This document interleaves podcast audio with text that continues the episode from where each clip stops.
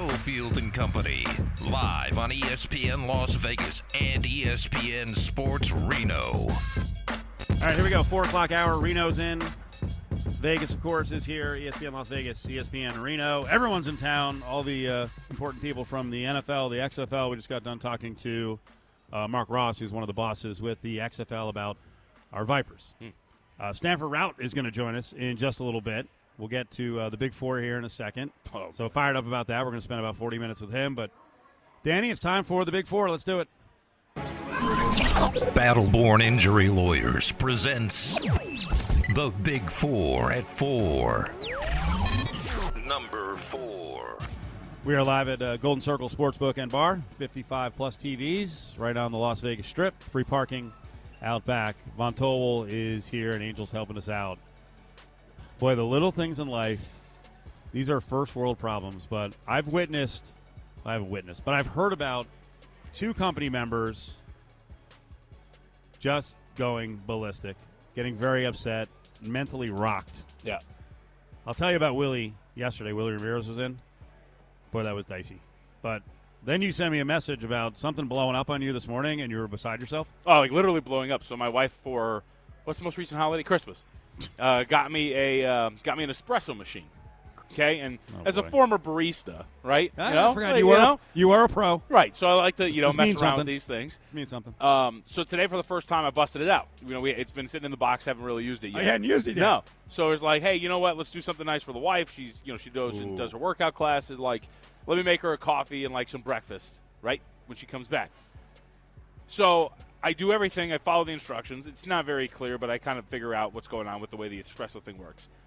The trick is, is it's got like the thing that you put the espresso in, right? And you're supposed to lock it when you put it in, but it wouldn't go all the way. Oh, no. So my thought is, is I'm like, okay, well, it's, it's literally like just hard, like it will not move.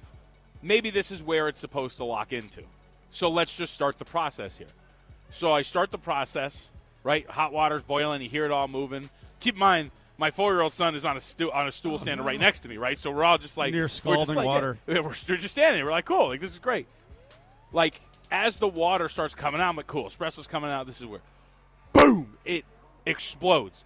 The thing flies off. It hits me. Coffee grounds go everywhere. Hot water spraying all over the place.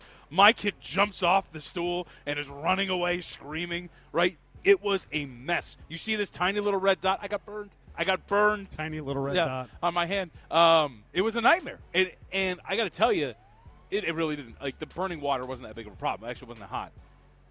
The cleanup of the coffee grounds took me like 40 minutes, and it was everywhere.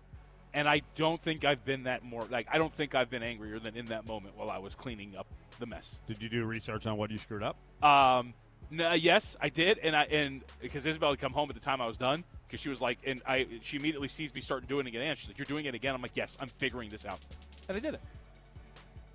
Wait, it's not broken. So No, it's like not it broken. didn't explode to the point where you No, a couple it. of like plastic pieces broke off, like you know, but it's fixed. I figured it out. The barista in me figured it out. So I made a nice vanilla latte for my wife eventually. So happy ending of the story. Yes. Outside of the rage that I was like really trying to keep down because you know I don't want my four year old son to watch me break the espresso machine even further. Well, you know me. When I get frustrated, if something breaks, I won't even try to fix it. I would just throw it out. I'd be done. Gotta Be keep totally going. done. I'm not like a handyman, but Yeah. like I know enough that I can put things back together and figure it out. Um, I bought one of those uh, umbrellas, like a backyard umbrella, and now I'm I'm forgetting the word. The one that kind of leans over, right? Okay. You ever see those? Yeah. The base is here. Yeah. So, bought it like three years ago for uh, like maybe 400 bucks. Set it up. Within two hours, actually, I, I closed it down, but it, a wind caught it, blew it open, crumpled it, done. I got like one day out of it. You never tried to fix it? It was just Oh no, with? I, I actually I brought someone over who I I believed could fix it, and they're like, nope, this is completely destroyed. Really? Oh yeah, Four hundred bucks. and now the SO's like forever since she's like, we should buy another one of those. I'm like, nope, Vegas too windy. I mean, is it too windy? They're all over town. People have them, but I'm, I'm like, I I can't. mean, feel like you got to weight it down more. It's not. It's not the weight part because it was weighed down. It didn't blow over. Wind got underneath the umbrella. and Oh, then, so it's like, in the cartoons where like the, Right. the umbrella like Right. blows straight Except out. there wasn't a small you Yeah. know, rain shower umbrella. This was freaking a pricey umbrella. Uh, Willie's meltdown yesterday, another first world problem. Uh, you know, at times, uh, well, I have the inside dope over at uh, the connections at uh, Yeah, you will not at, share. at Silver Sevens. No, I told we we have a little trouble with the Wi-Fi there. I told you they hardwired it. Basically, it's not really what they did, but it's I have a direct connection to something. And we opened the show yesterday, and I don't know if Danny noticed, but we're we're like eight minutes in, and I'm like, all right, let's go to break. He he could not do the show because his Wi-Fi wouldn't work. He could not do the show. I'm like, Let, let's just go to break. Willie being unfocused because of a minor problem. That sounds so unlike him. Number three. All right, Danny tweeted something yesterday. Big four four, Reno's on board, Vegas. He tweeted out something yesterday. It was a video from TikTok, and I don't know if you've seen these. There's a bevy of videos now, where it's usually, I'm, I'm, I'm, I'll say it. It's usually a suburban white woman with a casserole dish, and she's just piling nonsense in there. Or a toilet. Toilet. Oh, you haven't seen people these? cooking in toilets? Well, they'll make they'll make like, Like a punch. smoker? They'll make punch in toilets. Really? Yeah, it's So ridiculous. I don't know why you told me that because I got to get rid of a toilet that's barely. u- By the way, broken. I can't fix it. I'm just I'm getting rid of it. Yeah. So maybe I'm going to start making uh, toilet punch. But casserole dishes, and you just pile stuff in there. You watch this and you were horrified earlier. The base is Big Macs, Yes. then fries. Mhm.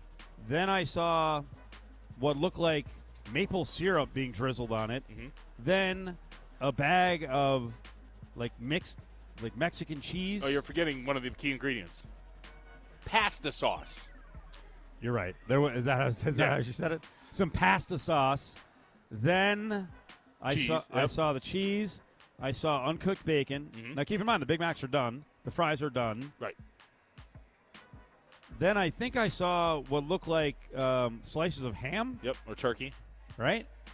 And then she started opening chicken sandwiches. Mhm. And was that the final layer? No, because then there's more pasta sauce, and then more cheese. But it's a like, it's like that fake American cheese Ugh. by the slice. And you throw this in the oven as a casserole? Uh, it, Did you see the final product? I did. Can I just say? Did it look edible? No, it didn't. It didn't look edible at all. It looked burned, by the way. So I don't know what they were doing. There's a little little crunch on top. it was like it was, but it was like burned like to a crisp, like like black on the edges. It was burned. Yeah. I don't know what they did. I can tell you this: I hate these videos with a passion. It is such a waste of food Yep. because that's all they do it for. They do it for the video. Oh, you don't think they actually eat it? No, what they do every time. Because if you notice when you watch these videos, you never see them take a bite. They're always going to take the bite, and then the video cuts. They never eat this because Yeah. you know they're not going to. Because in no world are Big Macs, French fries, maple syrup, tomato sauce, McChickens, and cheese an edible combination. You're not going to eat it. You're just doing it so we can do this, talk about it, and get views. Danny, you'd eat this? No, he wouldn't. Yes, I would. I've actually eating. I've eaten and made something worse than that. What was it? Uh, it's this thing called the fast food lasagna, and it's something that I first found out from a group of guys called Epic Mealtime, and it's basically thirty fast food burgers with fries, onion rings, all that stuff piled together with meat sauce and cheese on top, and then it's cooked. I have pictures. I'll send them to you guys. Please do. Yeah, there's no maple syrup in there though. On a one to ten. Uh, I mean, it was. I ate it after I had some beverages, but uh, the next morning I tried to take a bite and I could not eat it. Would I try the one we talked about? Yes, I would try it. But I agree with you. I think it's it's probably a giant waste of food. Um, Right, by the way, because when I when I was thinking of it, because on one hand it's it is actually very expensive to put it together.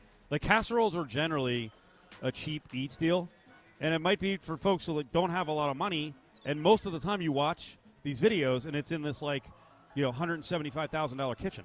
right. So I'm like, you're you're gonna take this and throw it in the garbage, aren't you? Of course they are. Well, and that's one of the worst. I love TikTok. Don't get me wrong.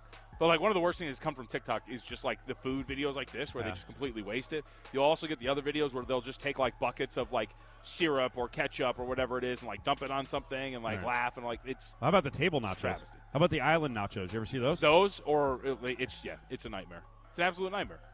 There was one where this lady was like, "I've got seven boys." And so she dumped like a whole bunch of spaghetti in the middle of the table on top of foil with like some pasta sauce. And she was like, dig in. Like they were like pigs. And they were all just sitting around the table like, thanks, mom. Like that's how they always eat. Number two. I feel bad. I brought you down a little bit. Uh, it looked like this week was a crowning achievement for you with uh, your podcast with the Wet super book. Super book. yep. What'd you do?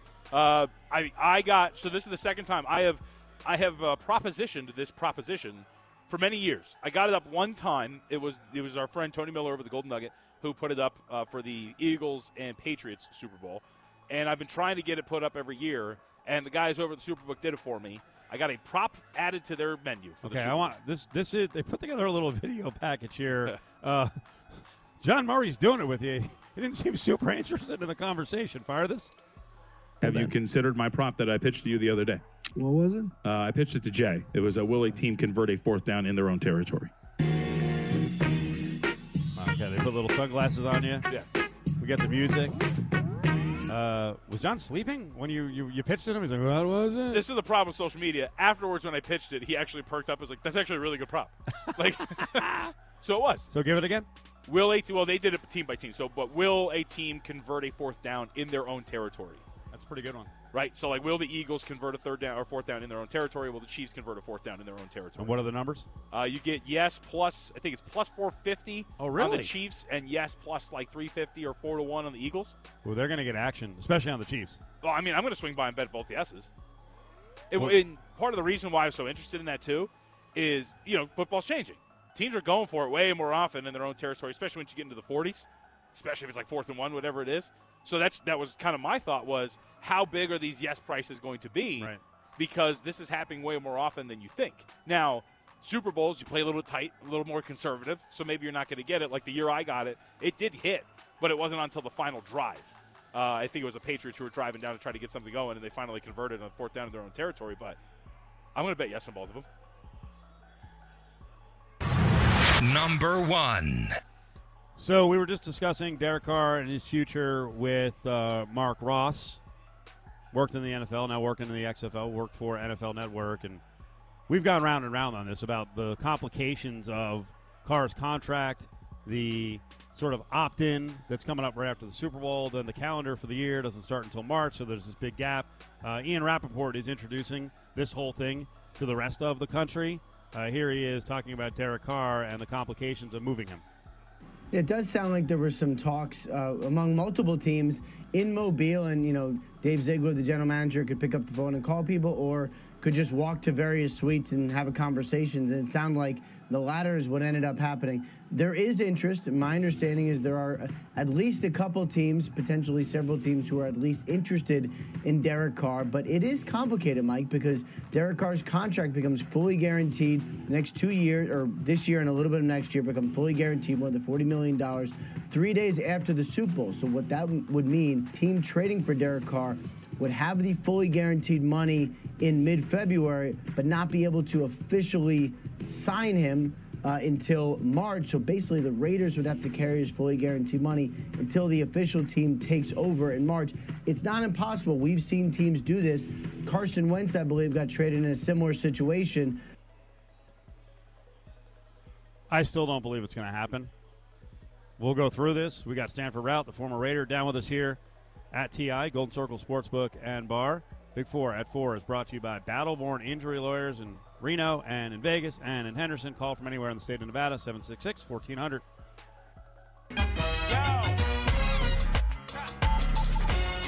It's time for former Oakland Raider and NFL insider Stanford Routt on Cofield and Company. It is that time on a Friday. Stanford Routt is with us. He's actually here. He's here. Right. He's hanging out with uh, JVT and Cofield. He's at Golden Circle Sportsbook and Bar. Thanks for coming down, man. Man, happy to do it, man. I love being around with you guys, man. I love being on with you. It was intimidating. Oh, what? He shook my hand, and immediately I felt like a lesser man. I was like, oh, Oh, yeah. oh my god. All NFL players have giant bits. They The all do. strength. and the strength. too. Yeah. yeah. Next, ne- actually, you know what? Next week, that is that is one of the things. It'll probably turn into a bit. Um, that is one of the things at the Super Bowl on Radio Row. I'm not shaking hands. Oh yeah. All fist bumps. All fist bumps. Because the worst experience of anyone's life in the media is meeting Adrian Peterson. He's a great guy, but he shakes your hand. You're oh, like, what? yes. right? Yes, Palestine, Texas. He's got that country type of strength. Uh, another person that I'll say of note was Richard Seymour. Yeah. Really? Like Richard Seymour is like 6'4", obviously what 280 something like that hall of famer we all know that. And he's like half ox you know? Like so like when he shakes your hand like he's gonna rip off you know half of your labrum you know half, half of your shoulder blade uh, and, and he grew up on a farm in south carolina and all that so yeah people that come from those rural areas especially in the south like they have a different type of strength Yeah. you know what I mean? Like the, you don't get in the weight room, you don't get it from power cleans or bench press or anything like that. It just comes from like just throwing hay or you know like throwing logs, you know, on the farm and things like that. So yeah, so uh, those two people definitely uh, very very strong grips. There's a different level of athleticism and build. I'm to go in the way back machine. This is to be back way back for you guys too. Uh, Willie and I yesterday were starting to get into the whole the whole skills competition thing with the Pro Bowl games, and I was mentioning the Superstars, which was a show in the 70s and 80s, and then they also had the Battle of the Network Stars. We'll get to that another time. But Superstars used to have like all these different athletes from different sports, and I'm watching the highlights because I forgot what it was like. I'm watching the highlights at the beginning, and they have like Willie Gault is here, and he's going to run. I'm like, who the hell is Willie I mean, you're you're you know a near world class level sprinter, and then University then, of Tennessee. then there's like, holy crap, Herschel Walker was in it. Yep. Like I'm not sprinting against Herschel Walker. this is crazy. UGA. Well, my experience is pros versus Joes that they have on Spike TV. That was awesome. Did the Joes ever win? No, I don't think so. That was a great concept though, Yeah. because how many you know Twitter tough guys, or at the time Twitter wasn't around, but how many people are like, oh, you know, I played in high school and I can Oh, like, yeah. No, you man, can't. you get so much of that. it's not so even close. So much of that. Yes.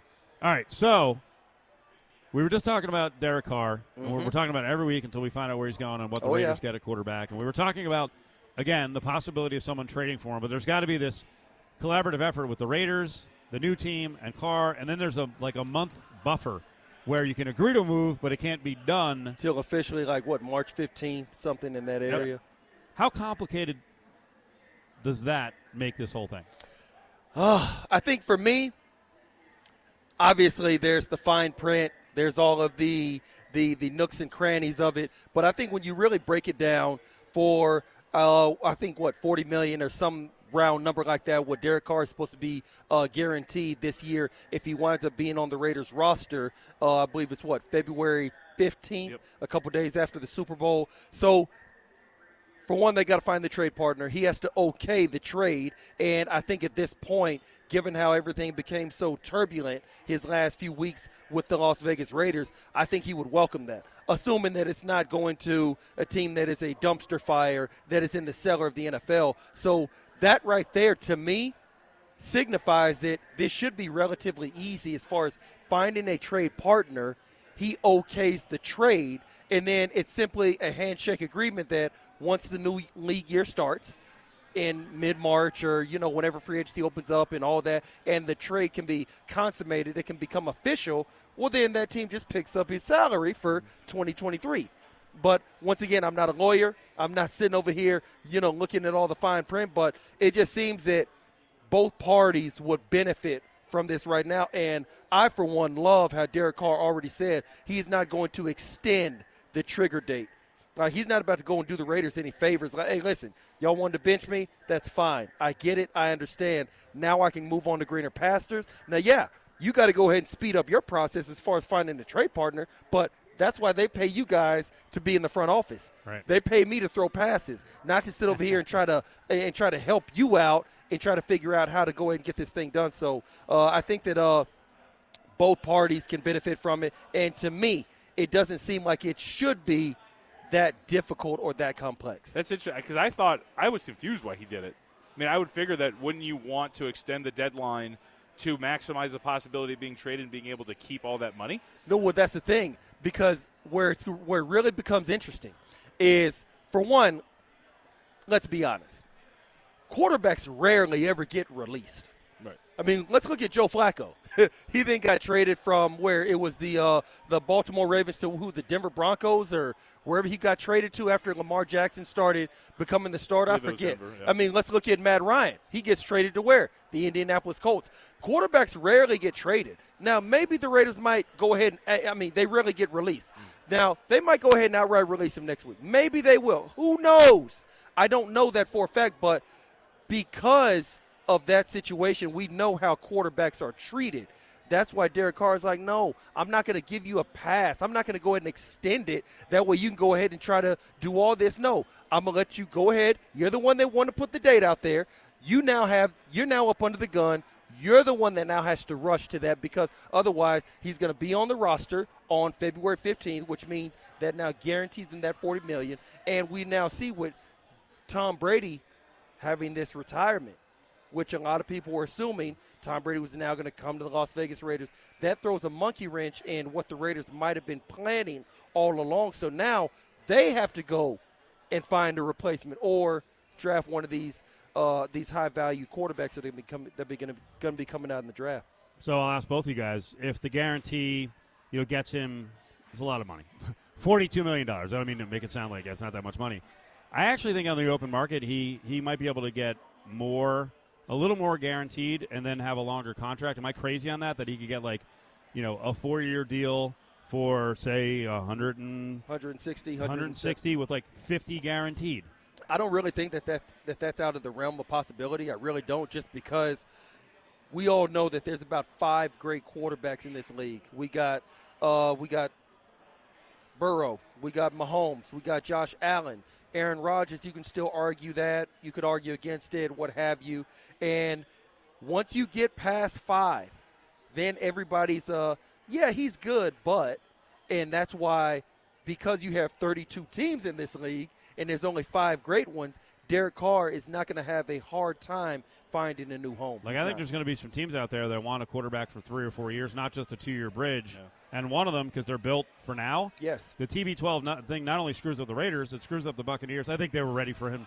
They they knew he might leave, Mm-hmm. but don't the Bucks become a, a good-sized candidate to bring in Derek Carr? exactly. Uh, you could see the Panthers. You could see. Well, he the- doesn't want to, but, but, he, but he doesn't want to go to a rebuilding. But I don't actually. So Panthers are going to be my pick. I don't think the Panthers are a rebuilding team. You don't think they are? I, I think mean- they're a retooling Are we being team. fooled by Yeah, that like, division? I mean, you saw how Steve Wilks did with them after they after they fired Matt Rhule. They did pretty good. Obviously, they didn't they weren't world beaters, but they were showing some sort of promise. So I think there's a numer- I think there's a myriad of teams that Derek Carr could go to. Obviously, he doesn't want to go to a rebuild, but in this situation, also Derek Carr has to be mindful of you don't exactly get to call all of your shots. You can go ahead and say, "Hey, I'm not going to extend the tri- uh, the uh, the trigger date." Cool, but as far as just saying, "Okay, I'm not going there. I'm not going there. I'm not going there. I'm only going there," that gets to the point to where, okay, you know what? Now you might start being Be a little careful. bit Yeah, unrealistic. the but- musical chairs could close for you too. exactly, but I think as far as him finding a home, I do not think that that's going to be hard for him at all. And to the point of Carolina, I, I think Frank Reich is like a decent coach. You know, I think one of the issues for him was uh, he is kind of everybody's forgetting that he had a hand in bringing in some of these quarterbacks that failed for Indianapolis, but he's a relatively solid coach. That defense, I think, is really good. Yes. like they have a lot of talent on that defense, and the skill positions are really solid at wide receiver. And you mentioned the if he doesn't go to the Buccaneers, the second best team or the best team in that division is what the Saints. Right, like that's a winnable division. Yeah. That if he Very goes much to a so. seven-ten team, Very like they're right so. there near the top of it. Yes. I would assume Derek Carr is also going to look at ownership. That that's really important. I'm not. I'm not saying he's gonna he's gonna bash Mark Davis. He's kind of made some comments that suggest, uh, you know, because we, we've now heard Mark Davis wanted to get rid of Derek Carr this time around. He wanted to get rid of him the last time around with with Tom Brady. So long point there. How important is ownership? Because I got a couple of situations. Your team, the Colts. You know, I saw Shane Steichen interviewing for the job. He's a former UNLV quarterback, the OC for the Eagles. Man, I don't know that I'd want to go be one of the CEOs of the franchise, the coach or the quarterback for Irsay.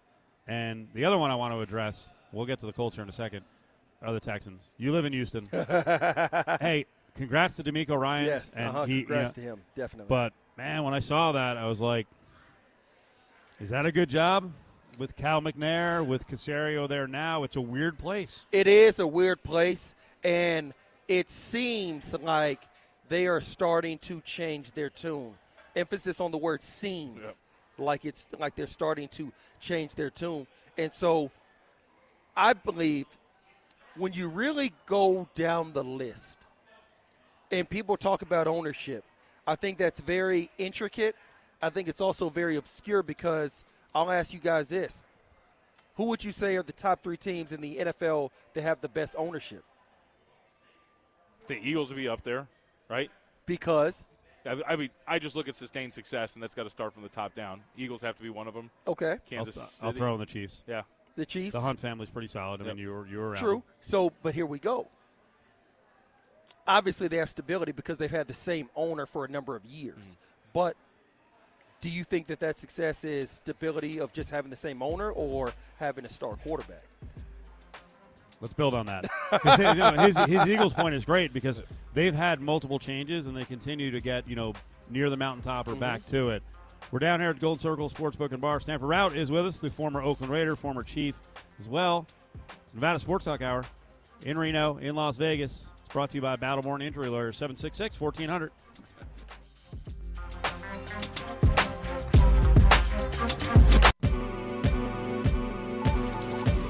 It's Cofield and Company, live on ESPN Las Vegas and ESPN Sports Reno. Rolling towards the uh, middle of the program. Lots to get to. JBT, Cofield, Cofield and Company, Treasure Island, or Friday home. Next week, we'll actually be here at Treasure Island and on Radio Row. Check that. Actually, I'll be in San Diego. So we'll be in San Diego and Vegas and probably have someone on Radio Row as well. So busy week coming up.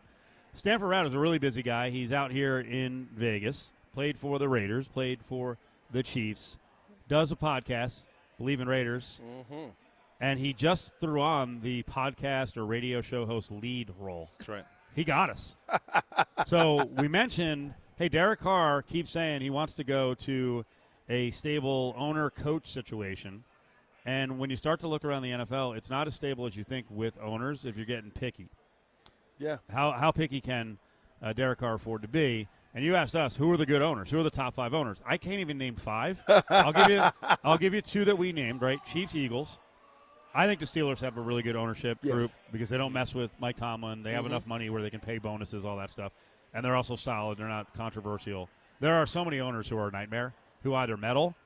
You know, Jerry Jones is a nightmare. Yes. If he would just get out of the way, just take the money, build the team, but he always wants to be involved. Other teams I kind of considered Packers, but they don't really have an owner. They don't have an owner. And then I've heard the point made that then you get management get a little too cocky because they have no one to answer to. Very good point. The Giants, for the most part, have been, but they were a nightmare for like the last eight years in terms of. I think being a little weak in terms of the spine. There's some stuff they did where I was like, this, the Mara family's got to be stronger than this. Yep. The book's not out on David Tepper. I think he can be a really good owner because he's got tons of money. Yes. Is Arts is is uh I was going to say Art Smith. Is Art Blank are the is that a good owner? I mean, and, and I that's think right. and and that's where to me ownership and saying that ownership is good is still tethered to GM and head coach because we look at Atlanta for a number of years while they had Matt Ryan, Roddy White, Julio Jones, and so many offensive weapons, and they were constantly what in the playoffs. I mean, if they actually knew how to get out of their own way, they'd have a Super Bowl championship right now from a couple years ago down there in Houston and blowing that 28-3 lead. So that's why it, it, it always seems to me that yes, you can have good owners, but a lot of the good ownership per se is still tethered to having consistency within the GM, within a head coach, and then also that leads to having a franchise quarterback. I'll I'll I'll put in the Patriots too. Right? And- can we do the Patriots? And and okay, and We all can, you, right? And listen, I love the Patriots. Like I want to see Bill Belichick and the Patriots get back to prominence. I, because I, I firmly believe that Bill Belichick deserves a lot more credit for the seven championships for New England than he's now getting because Tom Brady left and then won a Super Bowl with the Tampa Bay Buccaneers. But let's use Robert Kraft. Correct me if I'm wrong. We all saw the reports coming out that Robert Kraft ah, damn it. was butting heads with Bill Belichick. Right. Bill Belichick wanted Jimmy Garoppolo to be the predecessor guy, yep. to uh, to Tom Brady, and then Robert Kraft stepped in was like, "Hey, Bill, uh, Tommy doesn't like Jimmy G being here. Trade him." And But then didn't they win another Super Bowl after that? Exactly. And so, is that great ownership? Where the owner is now basically standing over the head coach like a helicopter and forcing him to trade the obvious heir apparent to what we all know to be the greatest quarterback of all time. I also forgot about all their warts. Well, I mean, there's Spygate, yeah. Deflategate, I mean, if you're not cheating, you're not trying. Exa- and then, uh, let's, and know, then let's not South Florida Massage massage parlor. parlor game. let's not forget about that. Right. So that's why it's arbitrary Yeah. and it's just based on opinion and perspective when you really break down, oh, they got great ownership over there. Yeah. Well, I get in the end, it's up to the player, right? Whatever, Yes. whatever they can deal with, whatever Well- they're, they're comfortable with. We're up in 30, going to break. I was just going to say real quick, and it also just might be Derek Carr wants somebody who's going to kind of bend over backwards for him and tell him Right. everything he wants to hear. I mean, that's always Maybe. a good thing. Right. who, who doesn't like to be told sweet, whispered sweet nothings in there? Who doesn't? Coming up, I want to talk a little broadcasting and then talk uh, some goat. But on the broadcasting front, I don't get why everyone is now slam. Lots of people are now slamming Tony Romo. What did I miss?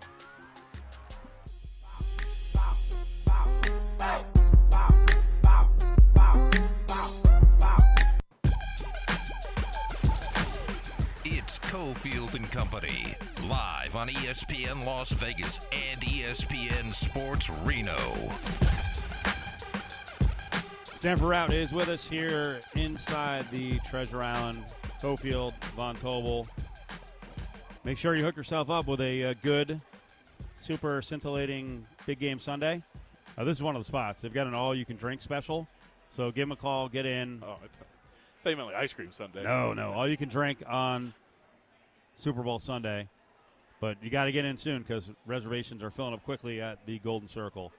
Okay, a couple of things. So let's let's talk a little broadcasting here and, and just opinions from football people and other folks who think they uh, know football. Uh, one, I've seen a lot of anti Tony Romo stuff the last couple of weeks. People getting in on him, saying he's regressed. I mean, I I watch the games. I like him. I've noticed he doesn't predict plays anymore, but I also think he was told not to do that. So where are you guys on Tony Romo? Because he's getting blasted to the point where Pro Football Talk reported uh, that CBS denies conducting an intervention aimed at improving the performance of Tony Romo. I guess before the season, they said there was no intervention, but what's going on here? you want it first, or, or should you I? go, you're the guest. You go ahead. Oh wow. Um now addressing what you were just talking about with predicting plays, I loved that. I loved it. And I remember the very first game he did, I think it was the Titans and the Raiders several years ago, and he was almost predicting plays then. And I think that obviously for fans, they think that, oh my God, he's like a wizard. It's like he can predict Right. the future and this, that, and the other. No, Tony Romo's just a quarterback that played a lot of years in the NFL. But here's the thing: he's all- really intelligent. So, so many of the other quarterbacks who did the games, I, I don't know if they couldn't do it, they didn't care to do it, they can't express the message. Like Phil Simms never did any of that. Oh, they're no- also no really doubt old, it. though, right? Like Yes. that was the other thing. Romo had been out like what, like a year. So he Exactly. knew exactly You what just the lose game it? was like. And so for me, you lose it, or the game's more complicated now. I think the game's a little bit more complex now, Ah, and I think okay. Romo. Oh. I think Romo is still locked in, and and I loved that aspect of of his broadcasting game because that was something nobody else was doing on TV, and so that's I don't like him going away from that. So I think he needs to go back to that. And what you just said about how you feel like he was being told not to do that, I think that is very bad on whoever told him not to do that because that was kind of his it factor. That was his magic. That's what made him that's what made everybody flock to him. So whoever told him not to do that, they need to go back and try to reverse that mandate because other than that, that's what makes him more regular. That's what makes him more let's just go ahead and say mediocre compared to all the other contemporaries. So I think he needs to go back to it. And if you're talking about the slander, if you're talking about the pushback that he's getting from the possible mistake that he made in the Chiefs Bengals AFC title game, then I understand it. But everything else, I still think Tony Romo is a very, very fine, top notch broadcaster. So my theory with Romo, I don't think he's regressed. I think what happened was, you know, you have that friend, you have that buddy, right? We all have the friend who is a real joy to go out and party with. Like when you want to, you want to throw a couple back and get a little wild. Yeah. He's great, but he also never slows down, right? So like when you're in normal settings, you're kind of like, like, bro, relax, okay? We're out in public, whatever. Tony Romo's always like that. Like he's always up here. Like he's got a lot of energy. He's mm-hmm. talking really loud. He's talking really fast. He's predicting plays really Yes. quickly. So you take away the play element, and he's just like really loud, really fast talk guy. And I don't think I think people all of a sudden now like the party's over, right? Now you're hungover in the morning. You're like, dude, can you can you slow down for I five seconds? you're saying. You know what I mean? I see what While we're saying. trying to get these things together, because and I'll give you an example, right? Not the not the near you know issue that he had in the AFC Championship game, but when when it was I think it was Burrow who throws the interception, right? He throws a deep ball on a third down and he throws it. There's like five minutes left in the game. Actually, there's more. I think there's like seven minutes left, and his call was like game changing, back breaking. Generation changing interception. And we're like, Tony, it was third and three. There's seven minutes left. There was an arm punt. Like, it's not the worst thing in the world, but like he's way over the top, and I think people that kind of that kind of drains you. A So little you bit think it's a few little bit of fatigue going yeah, on right to now. a certain extent. We build up heroes to chop them down. Right? Of course we do. No doubt about that. Brady's on the way, so I can already see Brady's going to get annihilated by most people. It, like it's not that's not going to be a polarizing deal where it's 50-50. I think it's going to be like 70% hate and uh, do the rest of the math. Well, I, think Brady's just going to be boring, but that's I don't. me. I think. I think Brady's going to be awesome. I think Brady has a feel for for media and games, and I know he tried that stupid thing on Sirius XM where he's cursing at Jim Gray. That was dumb, but I think he's going to be brilliant. I think he knows what he's doing. Um, I want to go to some old broadcasters here and get into some goat talk. We've been hitting this all week long. So Stephen A. Smith has a couple of New York radio guys in. They're both in their 60s, and, Uh-huh. and a lot of times when we talk about I saw that. when we talk about goats, people will glamorize their era. I'm in my 50s. I don't have an era because I recognize that the players today are freaking awesome. The game is different. It's more complicated. Yes, more Um, complex. And yeah, I, I like I truly believe. I mean, if you if you took Patrick Mahomes, this Patrick Mahomes into the '60s, he'd win 10 Super Bowls. I mean, the Super Bowl didn't start until the mid '60s. But here's Mike Francesa, um, kind of pushing back on the Brady goat thing, and he wants to bring in, as he says, Joe Montana into the argument. He's not the best regular season quarterback I've ever seen. Peyton Manning was. He's not the best Super Bowl quarterback who ever lived. Joe Montana is. Okay, Joe Montana. Joe Montana. It's, Wow. a, it's a New York accent. I, I'm sorry. I, I can't even. I, I can't even respect your opinion when you call him Joe Montana. I'm sorry. it's a I'm New York sorry. accent. It's an accent. it's a. New York accent. Oh no, I, I know it is. the ranges and everyone's got Anner or whatever. Um, how about just on the goat thing about best regular season quarterback? Because actually, I I put Brady fourth. I have Manning up above him. I already have Mahomes number one.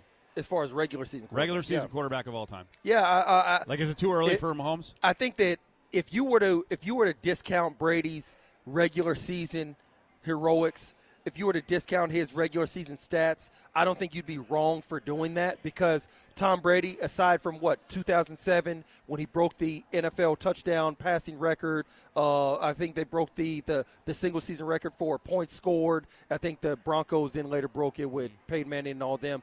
So you never saw Tom Brady have record breaking seasons over and over and over again. And the thing about Tom Brady, and that's why I would probably say Joe Burrow is the closest thing to a Tom Brady right now in today's NFL, is because Tom Brady didn't have big, strong arm like Josh Allen or like Jeff George. Tom Brady definitely can't move like Lamar Jackson or Steve Young.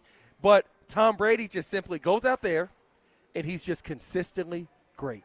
He makes the throws. He throws the check down whenever he needs to. He does the smart play. And I think because of that, you're not mesmerized by everything that you saw in the regular season. All you just simply see is late January, early February. Here he is with a politician smile, hoisting that trophy.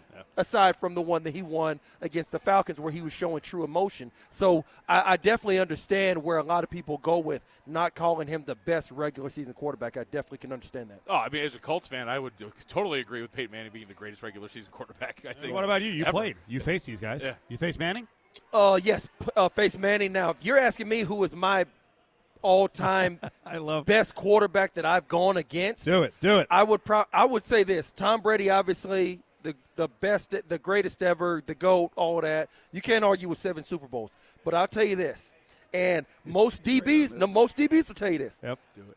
that guy up there in Green Bay, Okay. when the ball goes by your ear hole on Yeah. that back shoulder fade, Yep. it whistles Yep. That arm talent is unmatched. Obviously, we see what Pat Mahomes is doing. Pat Mahomes is from Texas, so I ride with anybody from the Lone Star State.